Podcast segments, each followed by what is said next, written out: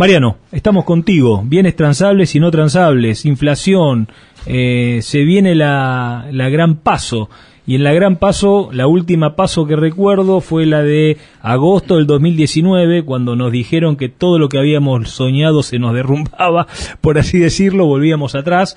Eh, explotó todo por el aire, eh, teníamos un dólar de 40, estaba en 60, el oficial, va, el único de que 40, había. Pasó de 45 pesos un viernes a 60 pesos el lunes, me acuerdo Sí, sí, perfectamente sí, porque tal yo fui cual. uno de los que por las dudas Habías compré, previsto, compré habías dólares y no me equivoqué, lamentablemente lo digo, ¿eh? Sí, porque sí, sí, me gustaría que tengamos una moneda, pero este, no, me obvio, equivoqué. Obvio, uno, uno tiene que también hacer lo, lo suyo para protegerse. Digamos, ahí, ahí está también la, la, la capacidad de resiliencia y de interpretar los vientos de los vientos para dónde van.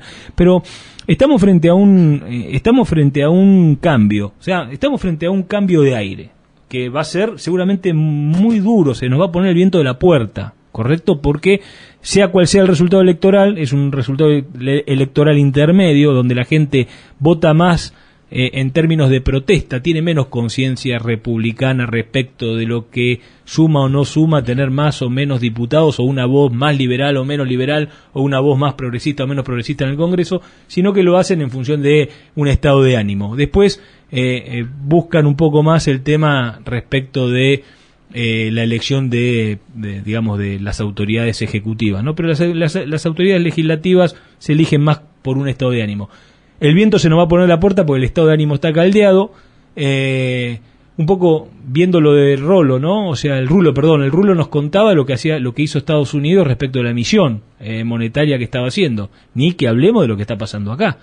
Eh, ¿Qué nos puede pasar? Y, y, bueno, y contanos un poquito sobre esta columna, tiranos luz. Sí, antes de empezar con la columna, creo que un poco por lo poco que he leído no soy especialista, pero es una elección en un clima bastante enrarecido, ¿no? Empecemos por la pandemia. Eh, si bien la pandemia claramente fue una mala noticia para todos los países del mundo, creo que este gobierno no manejó bien la pandemia. De hecho, la, la caída del Producto Bruto de Argentina eh, triplica la caída que tuvieron los países de la región. Eh, si vemos la vacunación también, la vacunación es hoy menos de la mitad, estamos alrededor del 36% de, de la población vacunada con dos dosis. Esto es menos de la mitad de países como Chile, como este, Uruguay, Brasil, países de la zona. Eh, hay mucho descontento con este gobierno, más allá de que creo que tenemos que tener en cuenta que pasamos por una pandemia, que no es un tema menor. Eh, pero tenemos al presidente haciendo fiestas en Olivos cuando este, nos retó un montón de veces. Eh, hay, hay muchas cosas, el vacu- vacunatorio VIP, ahora salió una noticia, no se sabe si es cierto o no, no está muy claro, eh, de que habrían aparecido este, algo de 75 millones de dólares este, en, en sobres termosellados en Río Gallegos, eh, una cosa muy turbia, no se sabe todavía lo que pasó. La gente está enojada, claramente está enojada con este gobierno. Por otro lado, la oposición tampoco convence demasiado con las propuestas, me parece en lo bastante- absoluto, en lo absoluto. me parece muy pobre el debate. eh, estamos hablando de, de- de absoluto corto plazo. Este, sí, el- el disfrute sexual, por no decir otra palabra que usó una de las principales candidatas, este, es lo que tenemos que ir. Claro, cuando Pero déjame también decirle, hablar de no solamente hacer leña siempre del mismo lugar. Déjame decirte esto. Qué decepción para mí en lo personal, y lo digo haciéndome cargo, Martín Cristiani. Qué decepción María Eugenia Vidal. Qué decepción. Pasarse a la capital para, para especular por una elección. A mí particularmente, como votante de ella, y, y la verdad que muy admirando mucho, digamos, su fuerza y su, lo que había ahí, lo que había logrado en la provincia de Buenos Aires, eh, luego, por, por una elección, cómo se mueven las fichas, ¿no? Realmente a mí me cuesta mucho entenderlo y a mí me ha decepcionado absolutamente eh, María Eugenia Vidal en Capital, ¿eh? O sea, yéndose a Capital, dejando la provincia para irse a Capital. Sí, sí, sí. Y el debate de ideas es realmente muy pobre. Eh, no veo a nadie hablando de cómo construir una Argentina mejor, cómo hablar de políticas de largo plazo, de generar más empleo, de generar mejores instituciones, de generar más previsibilidad. Eh, hace dos o tres días acabamos de renovar el cepo a la carne, que nos habían dicho que iba a ser por 30 días, y ahora, una vez más, este, acaban de demostrarnos que nos mintieron, como, como, como ha sido este gobierno, el anterior y, y tantos otros, ¿sí? Nos cambian la regla de juego, nos dicen que algo es, nada, es por unos días y nada más, y sabemos que no es por unos días. Eh, todo funciona así. Eh, reglas de juego completamente cambiantes, lo decía Marcos Buscaglia el otro día. Es, es imposible, no es, no es imposible emprender, pero es muy difícil encarar un negocio nuevo donde uno tiene que hacer inversiones grandes. Imagínense lo que es por una planta industrial, una fábrica que es, que se recupera esa inversión en 8, 10 años, 15 años, eh, si cada cuatro años viene un gobierno y eh, plantea un escenario económico y, unas reglas de juego absolutamente diferentes al gobierno anterior. Es muy difícil realmente. Bueno, vamos un poquito a, la columna de qué les quiero hablar hoy. Como les dije, hay varios economistas, entre ellos Marcos Buscalia, con el que hablábamos el otro día, que ven que estas políticas económicas no son sostenibles, son del corto plazo, y que si esto no se corrige podría terminar una devaluación. Así que no quiero, no quiero asustar a la gente, no quiero hacer tirabombas, pero sí tengamos en cuenta que esto puede ser una posibilidad, que hoy, así como estamos pisando el tipo de cambio para usarlo como ancla antiinflacionaria, o sea, estamos dejando el dólar barato para que la gente pueda consumir, mientras todos los precios en pesos suben, esto puede ir generando una bombita que el día de mañana puede explotar si no se corrige. Ojalá se corrija a tiempo, pero una cosa es lo que queremos nosotros y otra cosa es eh, lo que realmente puede pasar. ¿sí? Ojo con pensar, pensemos con la cabeza, y, usemos el corazón para otra cosa. Así que, eh, si pensamos que puede haber un escenario de devaluación, quiero contarles un poco qué, podría pasar. Y por eso tengo que introducir lo que el concepto de bienes transables y no transables. Y antes que eso quiero hablarles, para, entrar en ese tema, eh, de los, tipos de mercados que nos gusta pensar los economistas. Los economistas pensamos en tres tipos de mercados. El primero es el mercado de bienes, cuando hablo de bienes hablo siempre de bienes y servicios, donde hay, donde el valor por el cual se definen los bienes eh, le llamamos precio. Piensen en cualquier cosa, una computadora, un auto, un par de zapatillas, muy fácil de entender. Después existe un mercado de dinero, donde se compra y vende dinero o se alquila dinero por alguna manera, cuyo precio es la tasa de interés. Si uno va al banco, hace un plazo fijo, le presta dinero al banco y cobra un interés, o al revés, o va al banco a pedirle dinero prestado y el banco le cobra una tasa de interés. Y el tercer mercado, muy importante, es el mercado de trabajo, donde hay oferentes de trabajo y demandantes de trabajo. ¿Quiénes son los oferentes de trabajo? Bueno, los que quieren laburar para algún patrón, los que están buscando un laburo, los que tienen tiempo disponible para dedicarle a alguien a cambio de qué? A cambio de un salario, ¿sí? o un sueldo. El precio del trabajo le llamamos salario. ¿Y quiénes son los demandantes de, de trabajo, bueno, los empresarios, el que necesita tomar una persona, este, o simplemente eh, familias particulares que quiere contratar un jardinero para su jardín, una mucama, eh, o como dije, un empresario que necesita un empleado nuevo. ¿Sí?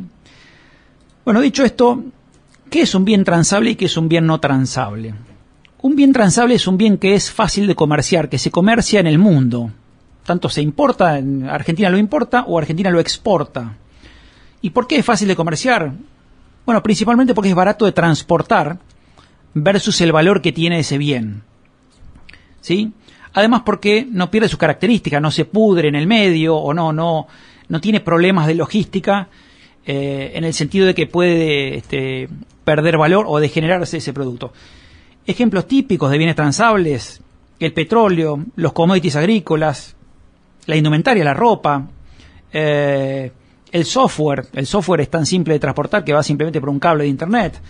Eh, autos, artículos electrónicos, celulares, computadoras, maquinaria agrícola, fertilizantes, agroquímicos, mm. tractores, todos esos son ejemplos que son este, cosas, cosas que son fácil de, de, de, comerciar porque el valor de transportarlos de un país a otro es muy bajo en relación al valor de la cosa en sí. La hacienda, la, eh, ganado para un bien transable para el interior, para nuestro país, digamos. Sí, normalmente cuando hablamos de bienes transables hablamos de bienes transables internacionalmente. normalmente no se, no se comercia mucho ganado en pie, salvo por un tema de genética, ¿no? No, no, pero de, digamos, claro, siendo en la parte internacional, pero digamos localmente y, y que tiene que ver con el tema de la cobertura de valor, el refugio de valor, eh, la ganadería ha sido un refugio de valor y la invernada ha sido un refugio de valor enorme en esto. Cuando se ha perdido la visibilidad, de la visión de dónde vamos, el refugio de valor más importante que ha tenido el sector agro fue justamente el ternero, el valor del ternero. Sí, es cierto, pero Martín, no quiero eh, no quiero irme de esto que cuando hablamos de un bien transable es un bien transable internacionalmente. Perdón, perdón. Porque voy a hablar del dólar y una devaluación y entonces técnica. no quiero marearlos un poco. Disculpe, disculpe, como eh, siempre, después no me rete está, está bien, está bien la, la aclaración. Así que, este, como dije, todos los commodities, el oro, el petróleo son cosas muy fáciles de transportar de un país a otro y son los bienes transables. ¿Qué son los bienes no transables? Como digo siempre, bienes son bienes y servicios. Bueno, típicamente los servicios Si yo me quiero ir a, cortar el pelo, y bueno, voy acá tres o cuatro cuadras. No puedo, no puedo importar un corte de pelo de Alemania, ¿sí? Si quiero este, ir a almorzar a un restaurante, no puedo importarlo. Los restaurantes están acá, ¿sí? Si quiero comprarme una casa, no puedo importar una casa de Japón. La casa está acá, está en Argentina está clavada acá. No hay comercio de casas, no hay comercio de cortes de pelo, ¿sí? Eh, si tengo que hacer una cirugía, tengo que operarme, o si quiero lavar mi camioneta, no puedo importar un lavado de camioneta. Así que los servicios, muchos de ellos son típicamente bienes eh, este, o, cuestiones no transables. También hay bienes no transables, por ejemplo el cemento. El cemento no se puede transar mundialmente porque hay un tema de humedad. El cemento se pone, este, se humedece, se pone duro y no se puede usar. Eso, eso fue una de las causas de que este, Amalita la Cruz de Fortaba, por ejemplo, haya hecho el imperio que hizo, sabiendo que ella no, que no podía competir con nadie en el exterior porque este, tenía su cemento y nadie podía importar cemento. Los ladrillos, la arena, por ejemplo, o el agua son cuestiones que son muy baratas versus el peso que tiene y es muy eh, muy caro exportar. Uno diría, fabrico ladrillos y los exporto. Exporto agua dulce para regar a Arabia. Es muy caro eh, cargar agua en un, en un buque contenedor y llevarla a Arabia, ¿sí? Eh, el, agua no vale nada versus lo que es transportar el agua hasta agua dulce, no agua, este, estoy hablando de agua para riego, por ejemplo. Bueno, esos son productos que no son exportables o no son transables. Y entonces ahora sí vamos a ver qué pasa cuando se da una devaluación. Vamos a, pensar que podemos tener un escenario de devaluación, al menos así lo dicen algunos economistas. Y entonces, eh, ¿dónde nos conviene tener nuestro capital de trabajo, nuestra riqueza, aunque sea temporal, ¿dónde nos conviene tenerla? Eh, nos conviene tenerla claramente en bienes transables. ¿Por qué? Porque cuando se da una devaluación, al tener estos bienes transables un precio internacional, ¿sí? todo esto que hablamos, los commodities, el oro, eh, eh, los autos, todo mantiene su precio en dólares. Incluso si tenemos una camioneta que está fabricada en Argentina, si se da una devaluación, esa automotriz va a salir a vender los autos afuera, entonces va a mantener el precio de esos autos en dólares. ¿sí? Entonces, si lo pensamos en dólares, si hay una devaluación, todos los bienes transables conservan su valor y los bienes no transables no les queda otra que perder valor en dólares porque los argentinos estamos devaluados. ¿sí? ¿Qué es lo que hacemos los, los productores agropecuarios? Tratamos de quedarnos en granos, ¿sí? porque nos quedamos en un bien transable. Y con eso nos defendemos contra una devaluación, una posible devaluación. ¿De qué otra forma podemos defendernos de una devaluación? Supongamos que no tenemos más granos y acabamos de vender dos o tres jaulas de hacienda y tengo uno, dos, tres, cuatro millones de pesos en la mano y digo, ¿qué puedo hacer con esto? En un escenario de devaluación. No tengo, no me dejan comprar dólares. Bueno, compremos bienes transables y dentro de los bienes transables que podemos comprar, ¿cuáles son? Podemos comprar agroquímicos, que muchos vienen, los principios activos son importados, vienen de afuera. Podemos comprar combustibles, gasoil, ir a comprar gasoil por adelantado. Podemos comprar fertilizante, que es otro bien transable, y que si hay una devaluación van a mantener el precio en dólares y van a subir mucho en pesos, pero por lo menos vamos a poder mantener el valor de lo que tenemos hoy en dólares. ¿sí? Sin comprar dólares estamos comprando, comprando glifosato o urea o, gasoil o un tractor, ¿sí? o un fierro, una sembradora. Eh, son, son bienes que se transan internacionalmente y mantienen su valor. ¿Quiénes son los que quedan más desprotegidos de una devaluación? Bueno, los que ganan eh, un salario, los que para no tienen ahorros, y vuelvo ahí al mercado de trabajo, el mercado de trabajo, el trabajo es un, no es un bien, es un servicio, el, que uno dé su tiempo hacia un patrón a cambio de un sueldo, a cambio de un salario, eso es un bien no transable. Lo que genera una devaluación es bajar el precio de todos los bienes no transables en dólares. Por ejemplo, el gasto público, todos los empleos públicos perderían, todos los empleados perderían, lamentablemente, por eso no nos gusta, a mí personalmente no me gusta una devaluación, aunque entiendo que a veces las distorsiones son tan grandes que nos metemos en una encerrona que no queda otra que decir la única que queda acá es devaluar. Eh, para eso hay que hacer muchas cosas mal antes y lamentablemente estamos haciendo algunas cosas mal, por eso ojalá corrijamos algunas políticas porque pues, si no es probable que de acá a un año haya que hacer alguna corrección cambiaria. No sé si grande o chica, hay que ver qué va a hacer. Lo decía Marco Buscable el otro día. Hasta él, que, que, es un economista que creo que muy respetado, decía, miren, a dónde llegamos, ¿no? Ojalá devalúen, decía. Otra posibilidad es que terminen enroscándose más, poniendo más, más cepos y más corsé a la economía y no acomodemos estas distorsiones que estamos generando. Eh, yo espero, y creo que todavía estamos a tiempo de corregir algunas cosas para eliminar estas cosas que no son sustentables y no tengamos que llegar a una devaluación, pero pensemos con la cabeza, no lo que yo quiero que pase, sino lo que creemos que va a pasar. Así que, si estamos pensando en una devaluación, tratemos de mantener nuestros eh, nuestra riqueza, nuestro capital de trabajo, llamémosle así, si tenemos algún cheque dando vuelta, deshacernos de los pesos y comprar, si no podemos comprar dólares, comprar bienes transables, ¿sí? De vuelta, maquinaria agrícola, gasoil, eh, eh, agroquímicos, fertilizantes, ese tipo de cosas. Y si, si, tenemos hoy granos por vender, bueno, sepamos que si nos quedamos con los granos vamos a poder defender mejor el valor que si tenemos pesos en la mano. Lo veo poco pasar por Trevor Agro usted, eh, licenciado. Eh, es que tengo poco capital de trabajo. la verdad que es muy claro, eh, muy claro. Así que, y, y, con esto cierro, simplemente uno dice, bueno, eh, ¿por qué tendríamos que que devaluar o no devaluar. ¿Por qué Marco Buscalia está viendo una devaluación medio inminente? Insisto, no quiero ser tirabombas, ojalá que esto no se dé, pero coincido un poco con él que, que las cuentas no cierren en el mediano plazo. Hasta ahora estamos aguantando, pero después de las elecciones, ¿qué va a pasar? Eh, necesitamos devaluar, o mejor dicho, necesitamos devaluar, no, necesitamos exportar, porque necesitamos importar. La única forma de importar ciertas cosas es exportando, si hay un intercambio. Yo le vendo a, a Japón carne porque necesito comprar de Japón chips de computadoras. Ahora, si yo no vendo carne a Japón, no puedo traer los chips de computadoras.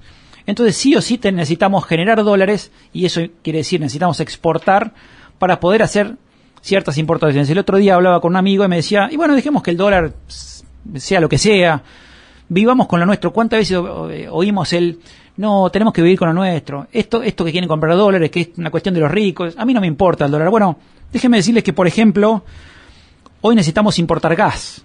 Sí, para calefaccionar una casa o para la industria.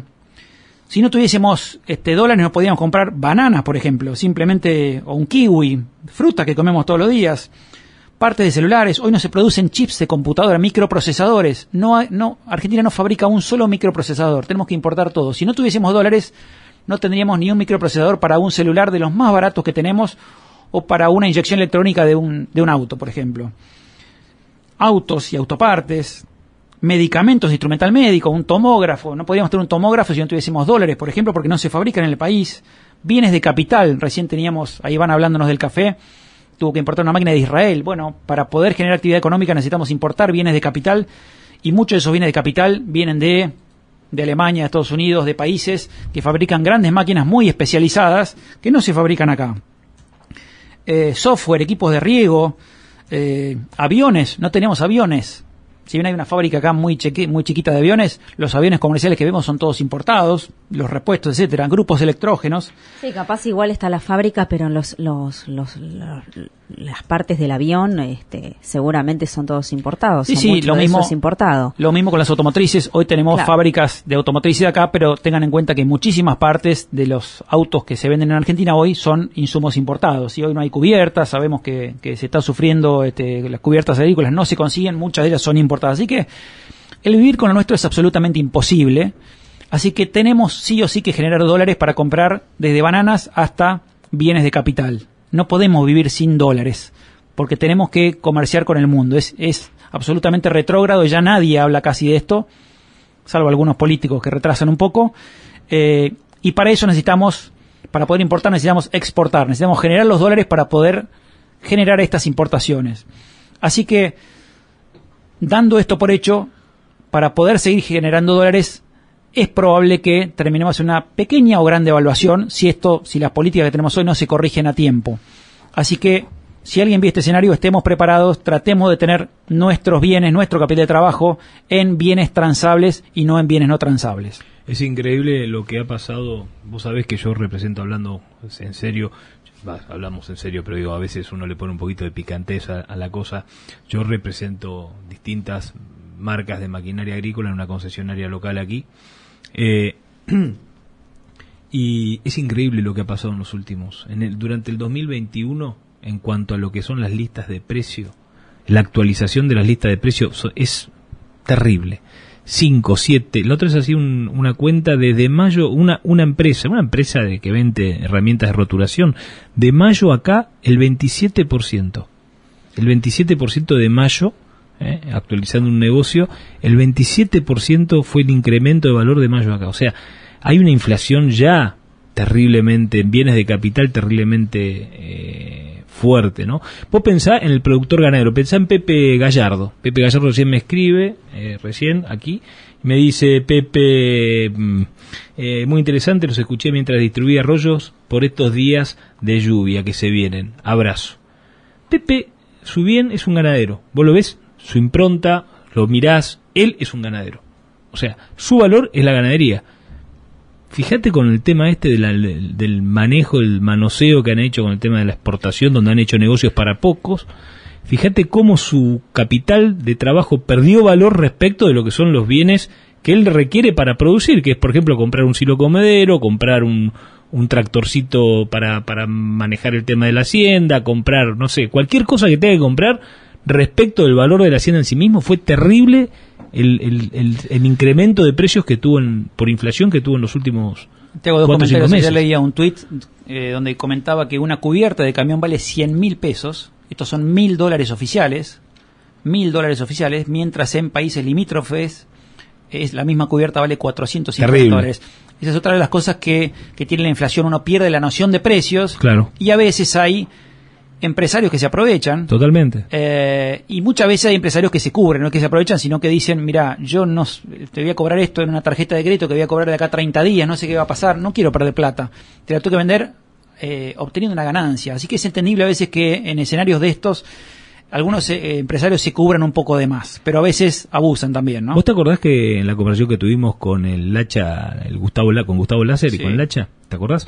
Él decía que era un plan, que digamos que gran parte de esto era un plan. Vos fíjate, analizalo, la otra vez lo hablábamos en el, tuve- me entrevistaron aquí en el programa de la Cámara de Ar de Nuevo, yo soy secretario de la Cámara, me entrevistaron y me decían, le- yo le contaba, digamos, nosotros como tenemos un problema, los emprendedores, los comerciantes, los industriales, productores agropecuarios cada día hay más, más necesidad de meterte adentro de tu empresa para manejar todas estas variables impositivas, regulaciones, coberturas, coberturas respecto a la inflación, todo lo que vos contaste hace un rato, que te impiden contactar con lo social, que te impiden hacer digamos, salir de tu lugar y ponerte en contacto con la sociedad, con el a dónde vamos, con el que, lo que queremos ser, qué queremos ser, a dónde vamos, cuál es el camino.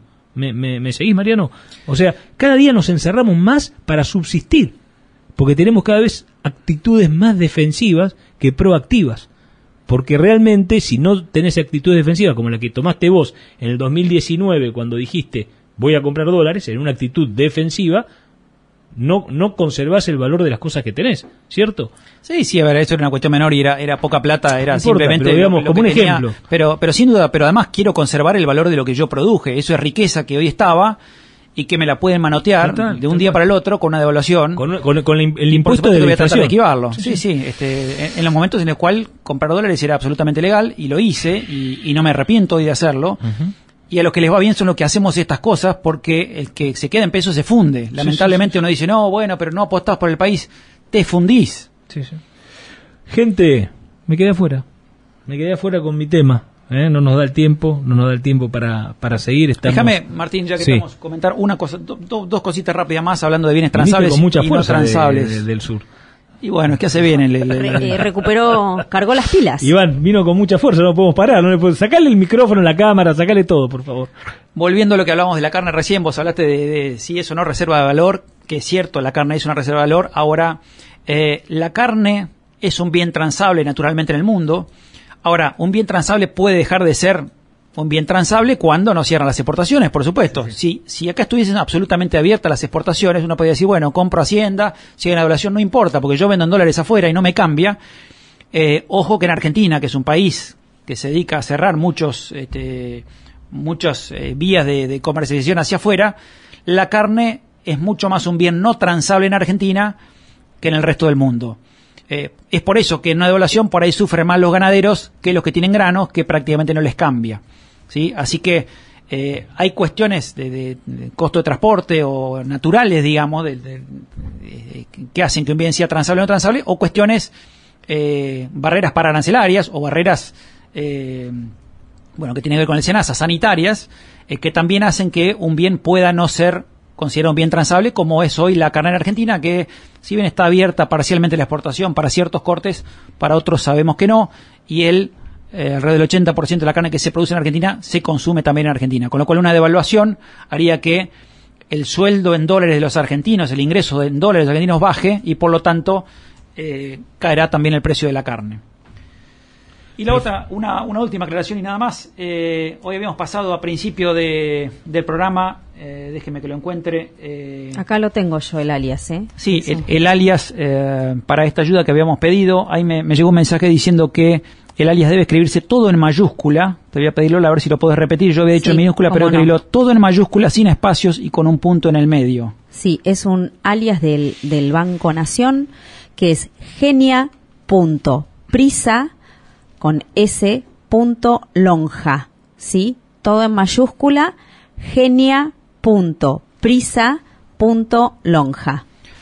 Exacto, el que quiere ayudar a darle una mano a Mario Taraboni, que Mario Taraboni que realmente lo necesita, eh, bueno, muchas gracias desde acá.